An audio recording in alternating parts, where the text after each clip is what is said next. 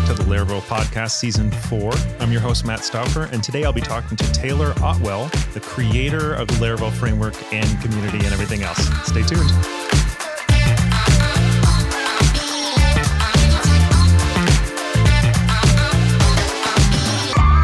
All right, welcome back to uh, season four of the Laravel podcast, the first episode where we've got an actual interviewee. So I'm your host, Matt Stauffer. And just a reminder this season of the podcast is going to be each episode about an individual topic that is really helpful for people who are new to the framework, but also everybody else, just to make sure that, you know, we all really kind of have an understanding of all the things. And for each of these episodes, I'm inviting somebody who's a little bit of an expert in that space. And to get started, I just want to talk about Laravel itself. So, of course, the expert in Laravel itself is the man, uh, the mystery, the legend, uh, Taylor Otwell, the creator of the framework Laravel.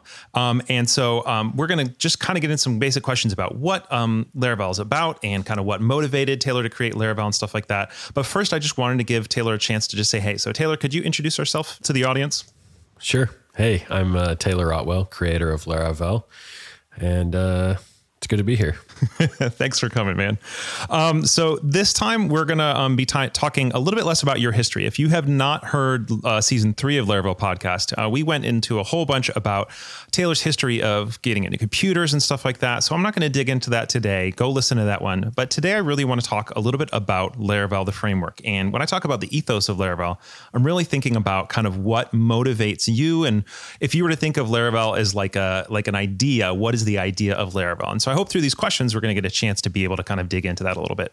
So the first thing I wanted to say, and this is the kind of mirrors my questions I asked in Laravel Podcast Season Three, is if you have just met someone for the first time, and there might be a couple answers, maybe one for technical and one for non-technical people. How do you describe Laravel to somebody? Well, most of the time, I feel like in my real life, uh, quote unquote, I'm meeting usually non-technical people, either people that live in my neighborhood or whatever, and they ask me what I do, and I tell them about Laravel, and I kind of just tell them it's a way uh, to build websites quicker. You know, um, mm-hmm. it's a starting point for building web applications. Um, usually that leads them to ask, like, so is it like WordPress? Because a lot uh-huh. of even non technical people have used WordPress. And so then I, that kind of leads down the rabbit hole of, well, um, yep.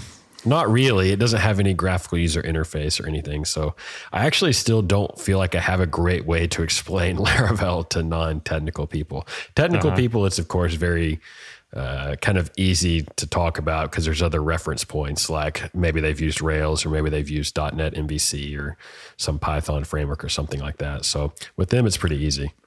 So how how would you describe it to somebody who's from let's say .NET MVC who's not super familiar with Rails?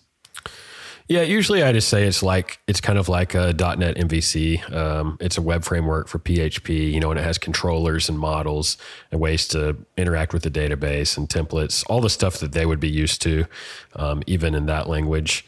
Um, and usually people have some reference point, unless they're just, you know, I mean, I have worked with people that basically only wrote COBOL or only, yeah. you know, use did something like that. So I guess they would have no point of reference. But most of the people I talk to, it feels like usually they've done some web stuff and they have some idea what a web framework is. Yeah. Yeah, and especially because with most anybody who's worked with web frameworks, you can throw out MVC and at least you know at least some of those terms, and you know give them some points of reference. Um, so when when people ask me what I do, um, and the, one of the interesting things I didn't mention earlier is that I'm going to try and also be sharing on things, not just asking questions. So for those of you who are surprised I'm talking, that's a little different this this this season.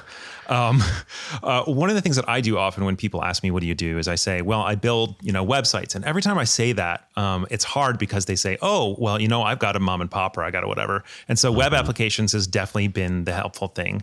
And then they say, oh, okay, so what's a web application? And I often say something, well, you know, it's like something where you have to log in usually, or something that powers a phone app.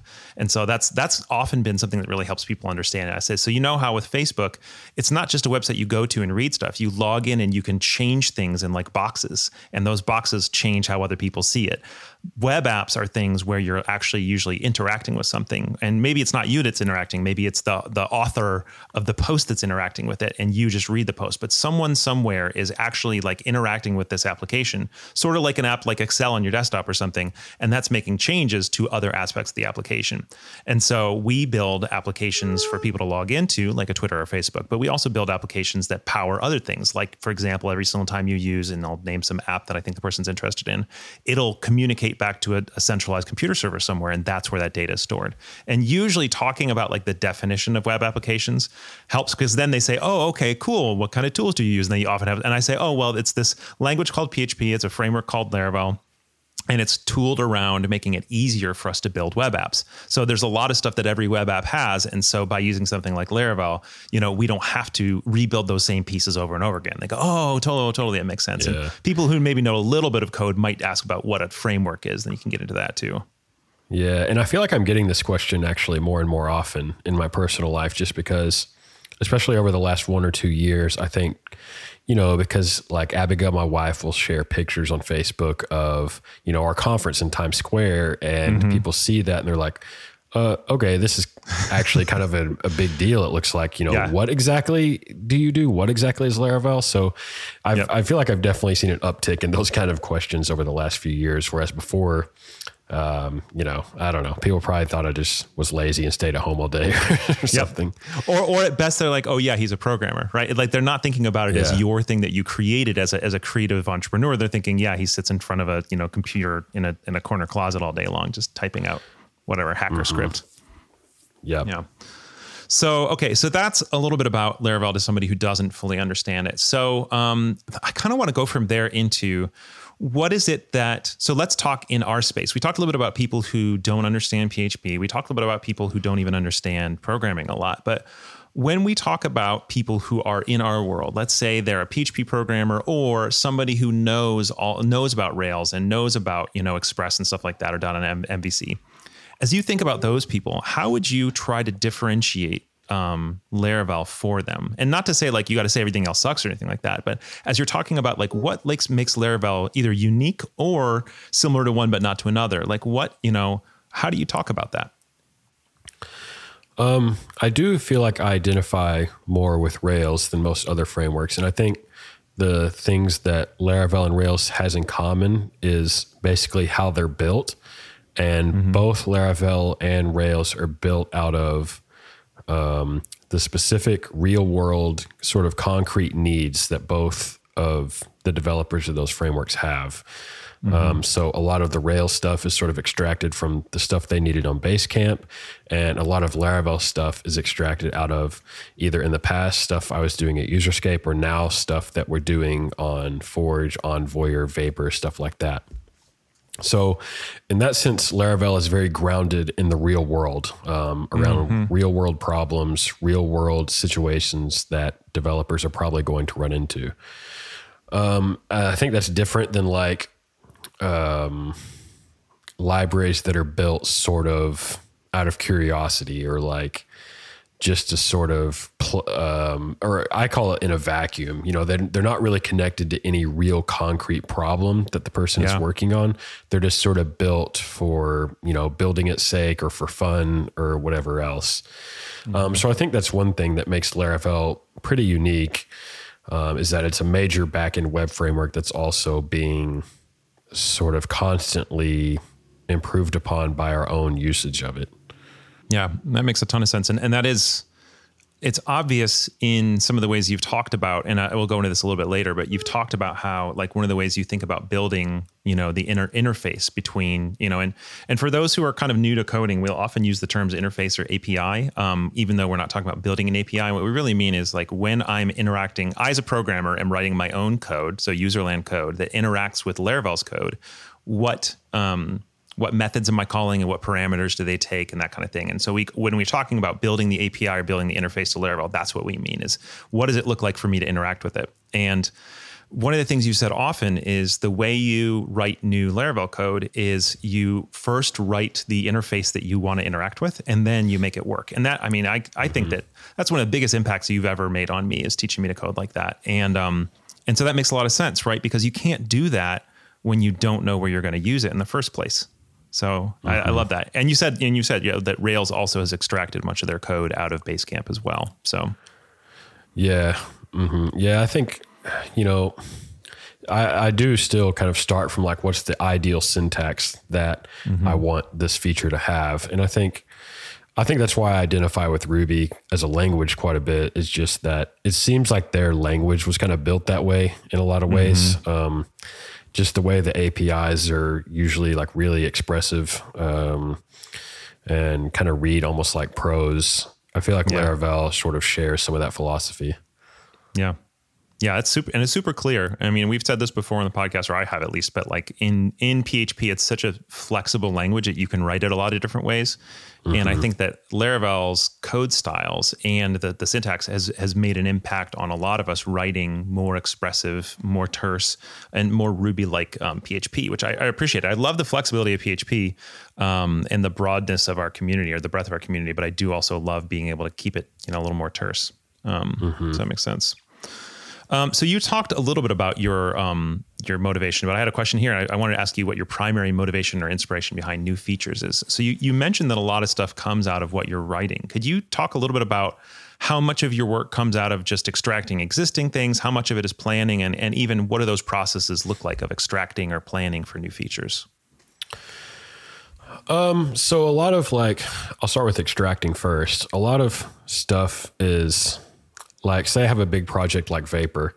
Um, I usually start a project like that on the upcoming release of Laravel that's not released yet. So with Vapor, I started writing Vapor on Laravel 6 before Laravel 6 was released. And in the course of writing it, I'll come across various like pain points or things that I don't feel like are easy enough in the framework. And if it's a minor thing, I might just fix it like right then in Laravel 6. Um, yeah, if it's a bigger thing, a lot of times I'll kind of more just like make a note of it, either in Basecamp or in some file that I keep track of, you know, things I want to improve in Laravel. And, you know, when I have time after Vapor's done, I'll come back to it. Um, so it. one example of that is the max exceptions property in Laravel 6, where you can say like, I want this job to keep retrying for like up to 30 minutes, but I only want it to have three unexpected exceptions. Um, so that was extracted out of Vapor where we had a situation, say you're doing a deployment, and we actually have a job called monitor deployment that sort of it's queued up and when it fires it sort of evaluates the status of the deployment and if anything needs to happen like if it needs to be canceled if the next step needs to run and then it will just like queue itself again with a delay of like 10 seconds got it. so it actually ends up firing, you know, dozens of times throughout the deployment. And that's fine. But if it ever gets like three unexpected exceptions, we don't want it to keep retrying after that. Like we want Yeah. to cancel everything. So that whole feature was pulled. And I didn't implement that feature at the time in Laravel 6, but I sort of had it in the back of my head. And then Yeah. we came back, we came back later and Mohammed uh, helped us implement that. So that's an example of sort of extracting a feature. And then uh, what was the other thing? Extracting and Or just creating new features that aren't extracted. You know, sometimes you built something that don't seem to have come out of a project. So what is that process like?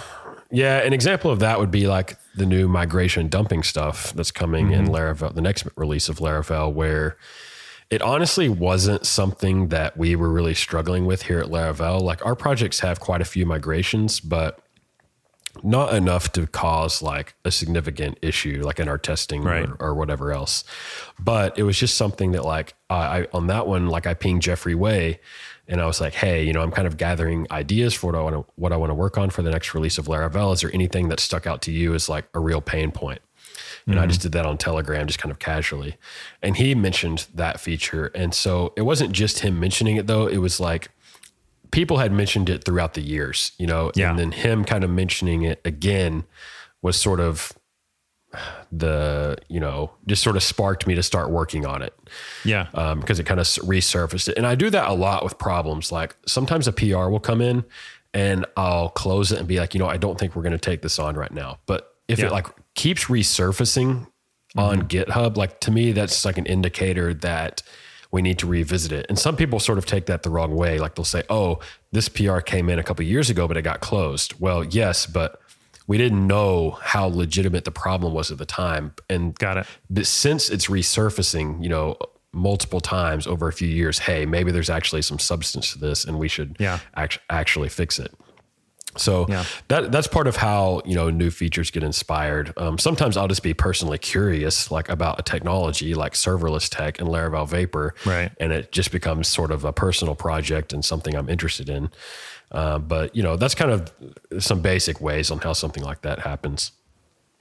Well, I, I love what you said about the um, the the the queues max exceptions because I realized um, so I've run into situations like that, and just for for anybody who was, wasn't following, what Taylor's saying is basically for a, a period of time he wants some piece of code to be dispatched every whatever, let's say every ten seconds, and during that time it should be dispatched every ten seconds, and at the end of that time it should stop being dispatched, and it should have it only be only allow a certain number of errors.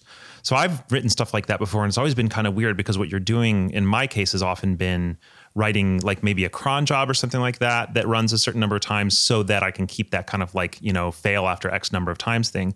And so it's interesting because you and men- you and um, Adam Wathan have both mentioned in the past that some of the things that make you good programmers are a low um, tolerance for inconvenience or whatever the term is that you used. Yeah. And that kind of definitely strikes me there. Like I've solved that problem that you're talking about in ways I didn't like and said, well, mm-hmm. this is the best way to do it. Right. And then kept on with my day. It's very interesting Yep. to me that one of the motivations for features for you is being annoyed by something and being willing to take the time to make it less annoying next time, you know? Yep, and we totally solved it like in Vapor without having the new feature in Laravel. Like there were ways to do it. Yeah, but mm-hmm. like you said, it was just sort of inconvenient. Yeah. That's cool. I like that. Yeah, I mean, people often joke about, um, you know, good programmers or lazy programmers, um, but there's definitely something to be said there because while while you're saying it lazy, and of course there are lazy programmers who aren't good at what they're doing because they're literally just lazy. But I think there's a willingness to, like, one of the things I've thought is that one of my biggest um, personality traits is that I um, often conform to standards that the people put on me when I may or may not value them, just because I like subconsciously say, "Oh, this is the this is what I'm supposed to do," and so I just do it. Um, this is what's available, and I just take it. And I love that there are some people, including you, where you look at the thing, and you're like, "Yeah, well, I don't like it." Like I think you have to be that type of person to create create a framework, like to say, you know, you know, I don't like what's out there, and then, uh, that's a perfect segue into our next question, actually, accidentally, which is, what did motivate you to make Laravel in the first place? Like, what what made you decide to do it that way rather than sticking with CodeIgniter or switching over to Ruby or something like that? Like, what was it that you think that really kind of said, no, I think the best way forward is me making something?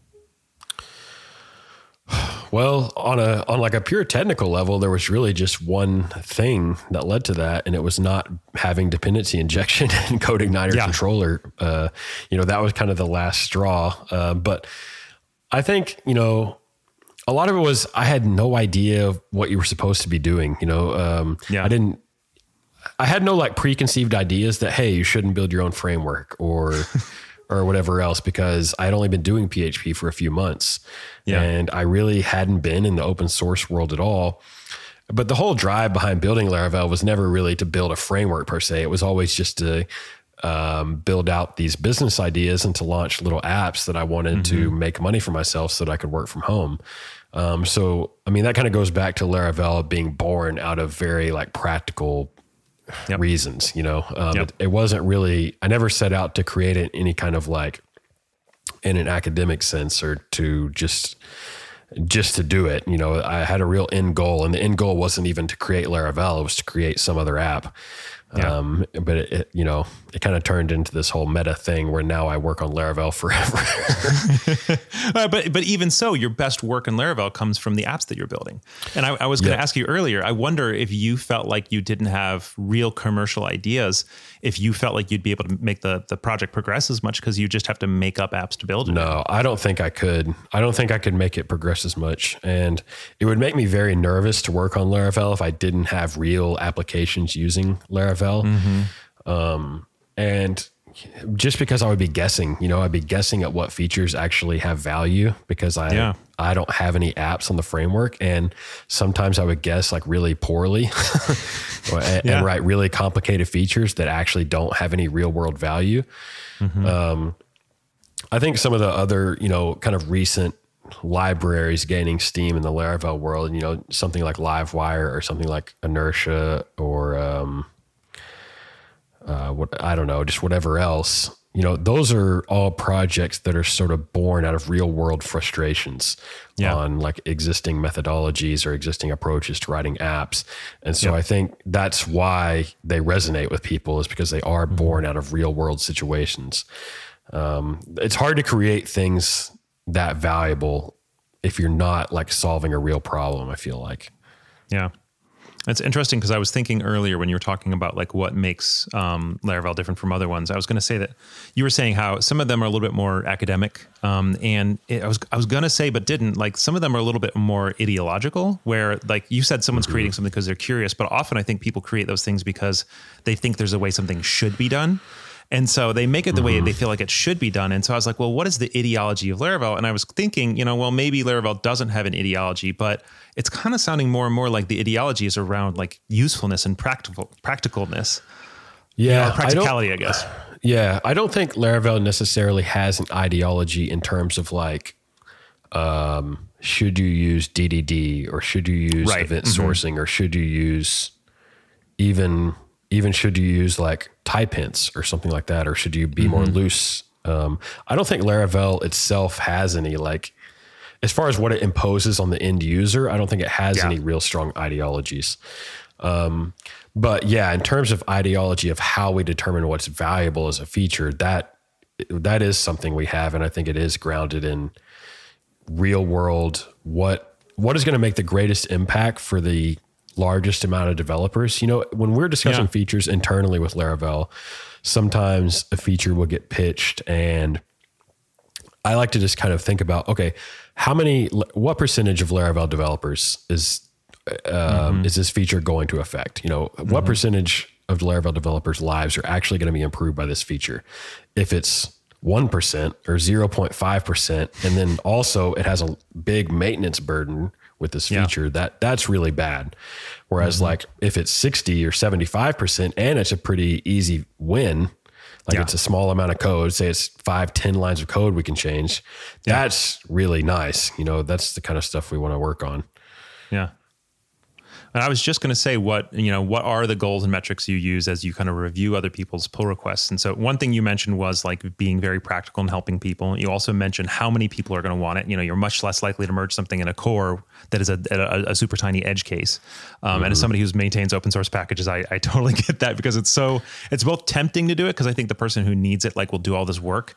Um, Yeah. And then also it's, it's miserable to do it because now you're like responsible for maintaining, you know, that idea forever that, you know, almost nobody needs. It adds all that complexity. And you did also Yeah. mention kind of the, the amount of complexity that this code introduces that you all of a sudden have, you know, become the maintainer for. So, um, yeah. I like to think about it in terms of like, you know, when people talk about boxing, they talk about like pound for pound fighters, mm-hmm. who's the best. And I think it's the same way with like pull request, pound for pound, like how much value does it bring? And so something that mm. brings a lot of value, take like the DD function, pound for pound, like that's a lot of value, you know, because it's Yeah. literally like one line of code, but people use it every day and it, Yeah. it affects everybody. So pound for pound, that's a lot of value. Whereas like if you have a pull request that's it changes, you know, 45 files in the Laravel Yeah. core, um, and it's complicated, but it's like to support 0.7% of Laravel developers pound for pound. That's like really bad value.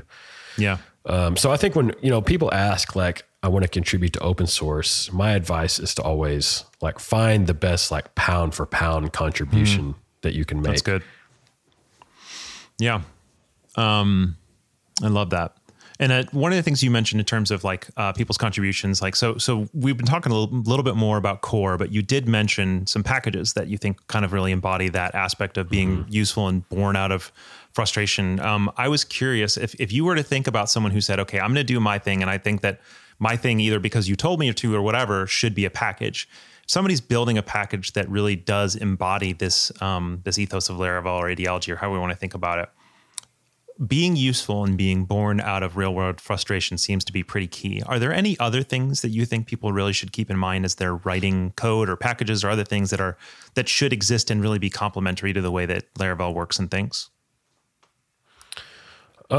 One one thing I've thought about recently is just um, sticking with the packages. Like a lot, it's easy to put out a lot of packages, you know. Um, But if they're not like thought out and like cared for in a way, then that that's actually not that useful. Um, Yeah. Like if if they're abandoned after like a few weeks, you know, or a few months, like that's no no one's going to feel comfortable using them, you know. And Yeah. I think with Laravel, I've always tried to like everything we do is kind of I try to make it polished from beginning to end and like actually see it through. And I mean, mm-hmm. in a sense, like I can only do that because I have the privilege of like having full time staff that help me do that mm-hmm. now. Like I couldn't do it if it was just me. So I think if it's just a single person, you know, focus on what projects can you actually see all the way through, you know, mm-hmm. their lifetime and not not necessarily don't try to emulate um you know, putting out new stuff every month or whatever because you think that's what good open source programmers do. I, I wouldn't Yeah. do that. Yeah. You know, even even like in the Laravel ecosystem, someone like um even someone like Spatie or whatever, they put out a lot of packages, but it is an actual company with like real staff. You know, um, so I wouldn't say don't necessarily think if I'm not putting out packages at that frequency, Yep. I'm not, you know, I'm not doing things right, or that's necessarily Yeah. something you could aim for. Just aim. I guess what I'm saying is aim for quality over quantity too. I like that. Yeah. And I think there's embedded in that the idea that when you put something out, it's, um, you know, I- I've talked about this recently where I, I told um, Daniel Coulbourne when he first started Ziggy, I said, this is a really cool idea, but when you put this out, this is, this is your baby. And, you know, like Yeah. you, you don't, you don't abandon your baby a, a year in. And then there's going to be times when you're not excited about working on this anymore. And you've got to kind of find that excitement. And, and Jeffrey actually just recently did a podcast episode about that as well, just talking about open source maintainers and what it looks like to kind of being a good one long term. Um, and I, I also love your point. Like Spatie, like in part make so many packages because that's part of how they get work. You know, it's it's real it's part of their business model to make money as a result of those packages they're doing, and it's not the case for everybody else. Um, so I, I love that point. Yeah. I think you could also just be open about the fact if you put a package out and you don't plan on maintaining it, Yep. you can always just say that from the beginning, like, hey, here's this thing I made. I have absolutely no plans to work on it anymore. But if here it is, you know, I Yeah. mean, And I think it's better funny, just to Adam- be go honest.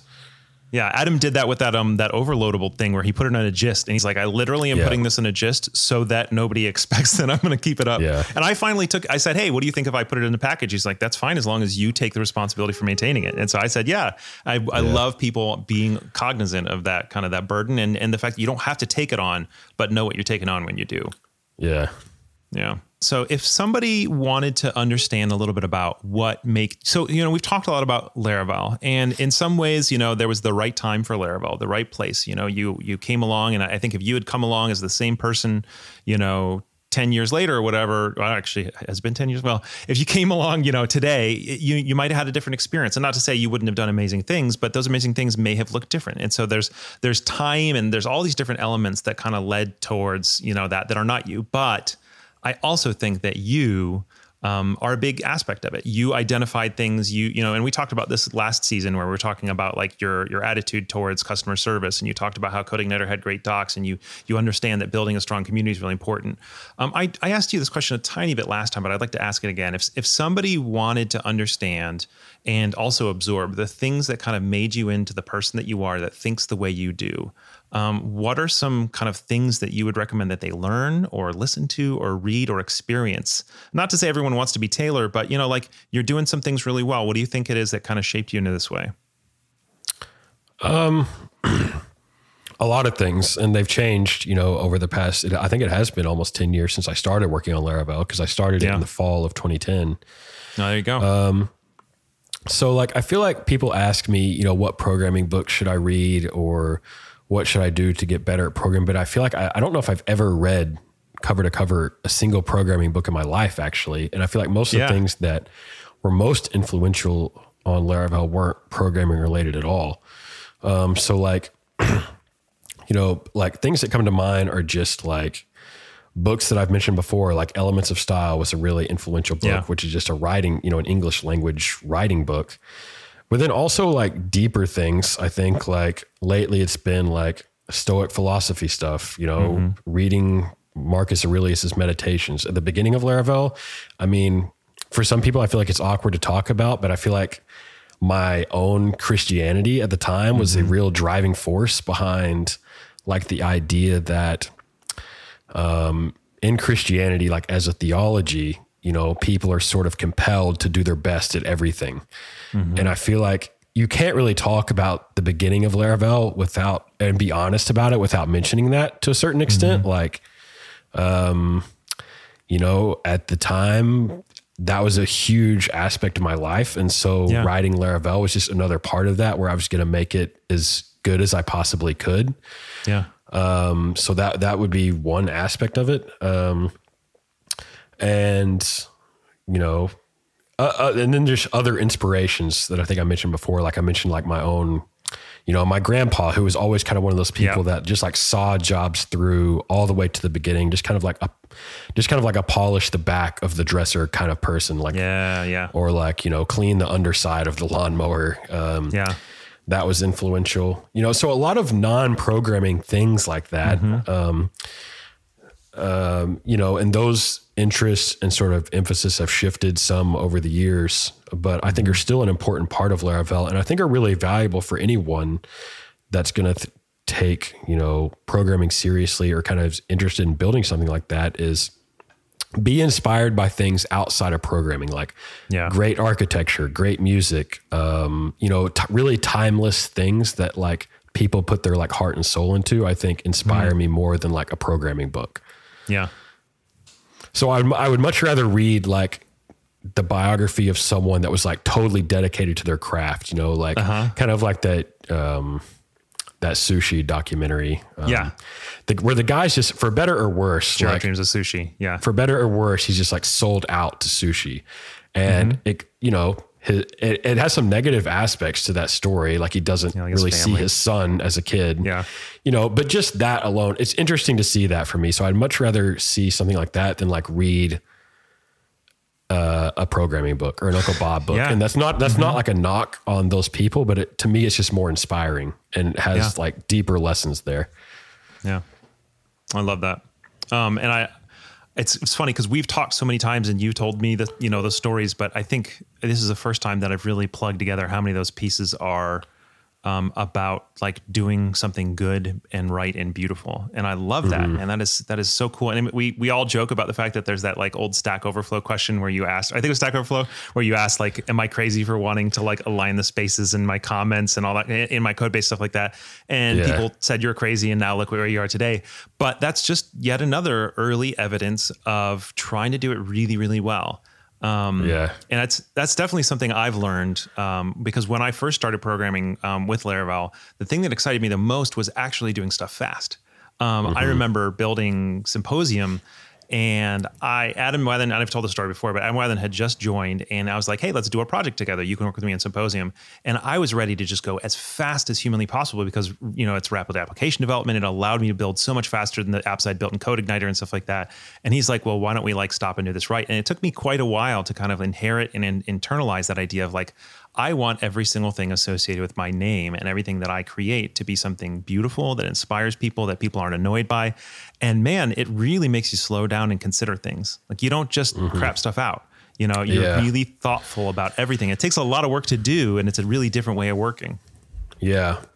I think I mentioned this on the Laravel snippet um, a few months ago where I was talking about how um, in the in the Stoic books they talk a lot about how every person sort of has this obligation to contribute to like the human story, I guess, in like a mm-hmm. positive way. And some people contribute in smaller ways than others. You know, some people are kings and like emperors, and some people mm-hmm. are, you know, tailors that you know that hem clothes, but you have to contribute in the best possible way you can. So for me, mm-hmm. working on Laravel, like if I'm working on it, you know, the, in the best days, it's almost more of like a spiritual practice than it is a programming Yeah. practice where and it sounds kooky, but where like you're just trying to contribute to human society in like the best way you can because we're all sort of like flying through space on this rock together in Yeah. a sense. I love that. Um, anyway, yeah. Yeah, we were um, we've been writing a little bit lately about kind of like ethos of Tighten type stuff. And as I was writing it, one of the things I realized is we're often on calls saying stuff like, "We just want you all to be so overjoyed that you chose to work with us. We all want you to look like heroes to your boss and stuff like that." And and it's cool to be able to be in a space where like uh, we're not con- contracting out to be, you know, make you look like a hero to your boss people. We're contracting out to be programmers, but there's so much intention and there's so much interaction and so much humanity that can be in each of these things. And and and I did ask that question expecting that your answer wasn't going to be a programming book, but this is definitely it's really a beautiful way of thinking about it. And you know, even with like the artisans phrase, I think you've probably not don't use artisans as much in your kind of your your your tooling uh, in your in yeah. your your marketing stuff. Um, but even I feel like the inspiration there was around wanting to do something beautiful, right? And mm-hmm, like right. you know, and I, I think that's really cool. Um, so if you were to look at the Laravel community over the next 12 months, and it's fine if you don't have anything for this, but I'm curious if you were to want to see a change or for something to increase or start or something to decrease or stop, what do you think that one thing would be that you would really love to see from the Laravel community this year? Um, one thing I've thought about recently is I would love to see like fresh faces sort of rise mm-hmm. to quote unquote Laravel fame. Like, yeah, I feel like um, a lot of the people that are quote Laravel famous have kind of been around for a few years. Um, yep. You know, you think about people like Jeffrey Way, myself, um, you know, you and, and Tighten and ti- other Tighten alumni like um, mm-hmm. Caleb or, or someone like Adam, Frank. Yeah. These are all people that have been around for years and they're well known, but I would like to see like new people get to that level. Um, Love it. And that's why I ask sometimes on Twitter, you know, who who do you think is doing Laravel stuff that isn't really getting the recognition yeah. they deserve? Because I feel like it's an important part of sort of keeping things fresh. And mm-hmm. if it's just the same people, like, you know, for 10 more years, I feel like that's going to feel really stale. And, and yep. it's just, it's just bad for Laravel because it kind of gets all our eggs in one basket. Like those people could move on to other languages, you know, depending on their mm-hmm. job situation or whatever else. And we need fresh people to kind of constantly be coming into the ecosystem, which I think there are fresh people coming in, you know, but like how do we lift them up and get them yeah. like recognition, you know, if they're putting putting out value. Yeah. Yeah, you're you're speaking my language here, and it was interesting because I think that the the list of people who I have as guests on this podcast uh, season is amazing, and I I love and respect them all, and it's going to be really incredible. But one of the things that was hardest for me is trying to look for people who haven't already said the things I'm going to ask them a whole bunch of times, you know, and so um, I, I, again everything every single person here whether they've been around for five years or this is you know their first ever podcast episode are great and i'm really happy with the lineup.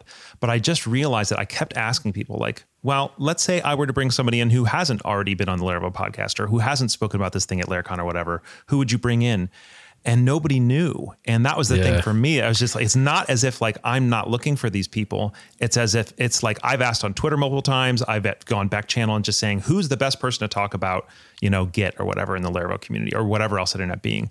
And I, I definitely think that there's something I'm interested in is like us I think it, it can't just be you wanting that to happen. You know, you've got to, you know, get a whole bunch of other people who are looking out for those people because then when they think about, you know, who do I want to talk about Eloquent? And I, Jonathan Reinink's amazing and I'm looking forward to his Eloquent episode. But, um, you know, maybe there's somebody else who's doing really brilliant Eloquent work and that, that somebody in their community hears you saying this and going, wait a minute.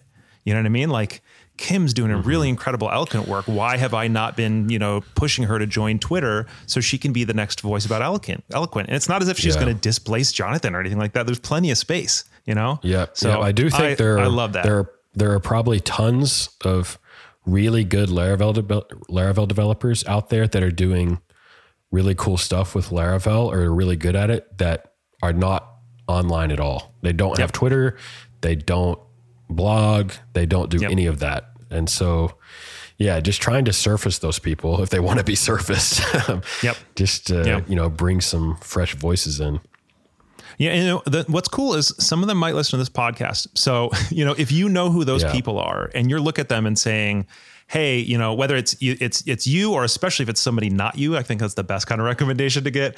Um, and you think you know who that person is, man, hit me up on Twitter or send me an email or whatever um, or Taylor, you know, and, and, like let us know because we're looking for those people. Taylor uh, sends out requests frequently about people. I'm always trying to keep up with lists and mentor people and you know everything I can. So like let us know if those people are there because we we understand that the worlds that we're in are only so small, and we try to be in bigger worlds by hanging out in the Discord or Twitter or at Laracon conferences. But there's only you know there's only so many people in those spaces. There's not the the full breadth of the Laravel community. You know, developer community is definitely not on Twitter or in Discord or at Laracon Online or anything like that. Yeah, and it's also limited because you know we speak English, and yep. there are some there's some Laravel superstars in their own right that like yep. only speak Japanese or only speak Spanish, yep. and they're famous like in their country or like within mm-hmm. their developer group, but don't really have like the worldwide recognition of other people. That's such a great point. I was I was I was like saying like how many non-American, non-Europeans can I find for the podcast? And I did find people, you know, who I had a sense might be talented at something, but they didn't have any material in English and I knew oh and or I had, you know, talked to them and knew that they couldn't, you know, uh, do a podcast in English or weren't interested in or felt imposter syndrome because they haven't gotten that worldwide wide acclaim and they're saying, "Oh, I'm not big enough to be on the podcast." And the number of people who I thought this person's going to be a really great, you know, like intro who I asked and were like, "You know what? I I feel too much imposter syndrome. I'm not going to do it. Oh my gosh, drives me nuts. So yeah, I love the idea of really kind of validating, bringing folks in.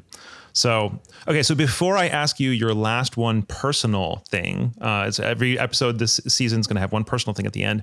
Is there anything you want to say to the Laravel community? I mean, I know you have your own podcast, and if y'all don't listen to Laravel Snippet, Snippet go check it out. Um, or any aspects of what we've talked about today that you feel like you want to kind of fix, uh, finish up on that we haven't uh, gotten a chance to say. Um, no, no. I feel like we've really covered everything. Uh, you know, deeper than I thought we even would. but um, you know, nice. um, just keep. Uh, I don't know. I would just say thanks for using Laravel. Really, you know, and it's been uh, a fun almost ten years of uh, building Laravel, and you know, I hope we can, you know, make it another fun and crazy ten years. I love it. I love it. Um, okay, so the the last thing for each of these is I want to ask one personal thing, and so right now we're recording this on April tenth, twenty twenty, um, and I know that some of y'all might be listening this years down the road, um, but we are I think three to four weeks into the original COVID nineteen um, stay at home orders for most people. Um, so I don't know how it's going to end. So I don't know how y'all are going to look at these, or even if you're going to use those words. But right now, today, COVID nineteen, we're all sitting at home, we're all working from home, we're all social distancing, and so some of our lives have been upturned more than others, and I, I I know that the tech community has generally had an easier time than a lot of other communities have. Um, but I was curious for you of the last few weeks, with everything kind of being just hectic and crazy with COVID and things kind of being turned over, over around. What has been the, the the best moment, or what has been a moment that has really stood out to you that that has maybe been you know might not have happened had we not been kind of stuck at home? That has really been like a bright light for you with your family or your personal life or online or something like that. Yeah, I mean, we've definitely been so much more involved with the kids. I feel like, and especially with their school. Mm-hmm. Um, and I feel like, you know, especially with my son James, it's been so much for the better. Like because we can. Oh yeah we're just able to give him so much more attention at school and like actually work with him on all his schoolwork. Hmm. And then we've been able to do fun stuff, just like go fishing during the day or at the lake. Um, our neighborhood's yeah. kind of built built around a lake, so we can just like go down to the lake and fish for a little bit.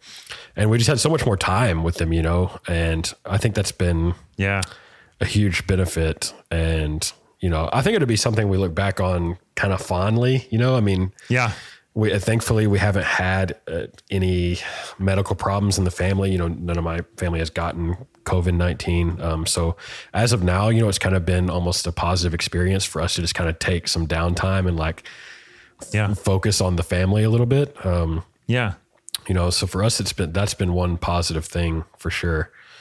Um, because the kids haven't been to school in like, gosh, I don't know, it feels like forever now, three three yeah. weeks or so, three or four weeks. Yeah, yeah, yeah. I mean, it's it's the same for me too. I mean, I you know I'm still working not quite 40 hours week a week, but almost 40 hours. But every evening I do two or three hours of work after the kids get to bed, which means during the day I'm able to, you know, because so my wife's an actor and so she's you know in a space where she she doesn't have a lot of work, but I don't want her to just fully take over those responsibilities, and I so I get to see the kids during the day. I'm not going into my office, so I'm I'm around. And actually, right before we started recording, they said, "Hey, we're going to the park. Do you want to come?" And I said, "Not now. I'm recording a podcast, but you know, let's go tomorrow or something like that." So. Mm-hmm. Um, I'm with you. Um, and it's weird because, like, of course, nobody wants to say, "Hey, I'm looking at." Um, you know something that involves deaths and all this kind of stuff as a positive thing but at the same yeah. time you know like first of all that there is positive that's happening and we can't just pretend that because there's like bad stuff therefore the positives aren't happening or we should ignore them or not talk about them um, but second of all one of the things that my wife said at the beginning of this which i really liked was she said I, I think she was reading something from a therapist or something that basically just said like your kids uh, you know, especially younger kids, you know, mine are three and seven, um, they're not going to remember as much like the world more the worldwide turmoil that you're remembering during yeah, this time. Exactly. What, what they're what going to remember is that time you went fishing or that you know that that silly you know time you stayed up and watched a movie or whatever. And so it's been cool to think about just what you're saying, like what are the memories you're making, what are the ways you're going to get to good get good family time because that's really you know first of all for us that's a positive in the light of all the news we're being overwhelmed by. But second of all, you know for the kids that's probably going to be more long term impactful than any other aspect of it. So. Mm-hmm. Well, Taylor, I love our, our, our chats, whether they're recorded or not, and I really appreciate you, um, kind of the support you've given to this podcast, especially this episode, or this this season, and the prep I've been doing here. Thank you so much for hanging out, especially being the first episode. You're kind of helping me kind of drive what this season's going to be like. So, thank you for your yeah. time. Thank you for Laravel, and I want to give you a chance to plug anything you think people should check out um, or follow or anything like that before we say goodbye. Oh gosh, I wouldn't even know. Just all the usual stuff, you know. Laravel um, snippet, Taylor Otweller on Twitter. Yeah, yeah, Taylor Otwell on Twitter. Um, uh, and uh, you know, I guess the the biggest upcoming thing is since we had to cancel Laracon US, um, mm-hmm. me and the Laracon Online team, which is Ian Landsman and Eric Barnes uh, from Laravel News, and of course Ian at Userscape, um, are you know we're gearing up for Laracon Online in the summer, and which is something we haven't yeah. done before. And something I haven't really talked about is we're trying to make Laracon Online in the summer something that we do year after year, and also mm-hmm. the, kind of the place where I make big announcements for that year, just because I love that we feel like it's the most accessible way for people to access that around the world um, and, and, to yeah. be a part of that. Because you know, when we got to thinking about it, it was like why why make these big sort of feature announcements and have all this fun for you know, at most people, yeah. eight, 900 people at, at the biggest yeah. year. Um, yeah. when we, when we could announce it to 4,000 people around the world that are having watch parties and it's more affordable and, and whatever else. So we're going to be making more announcements about that soon. I know we're having to tweak, okay. you know, the website. Um, mm-hmm. We had some really great website work done by Few here in Little Rock, Arkansas. Um, and we're trying to sort of retool that for Laracon Online so that a lot of that doesn't go to waste, even though we went, we really went deep into that aquarium theme. Yeah. yeah. Laracon US, but we're, we're trying to salvage some of that and make it work for Laracon Online. So keep an eye out, you know, in the next couple weeks, I'll be tweeting about it, but, um, you know, I would encourage people to support that event and and, and get your ticket to that when we announce it because I think it's going to be a great time. I'm already I've already worked on a few things that are actually done for that conference that I'm going to be announcing. Nice. Um, some some things I've kind of hinted at and some things I haven't. So I think it's going to be a great uh, a great event. Um, so keep an eye out for that.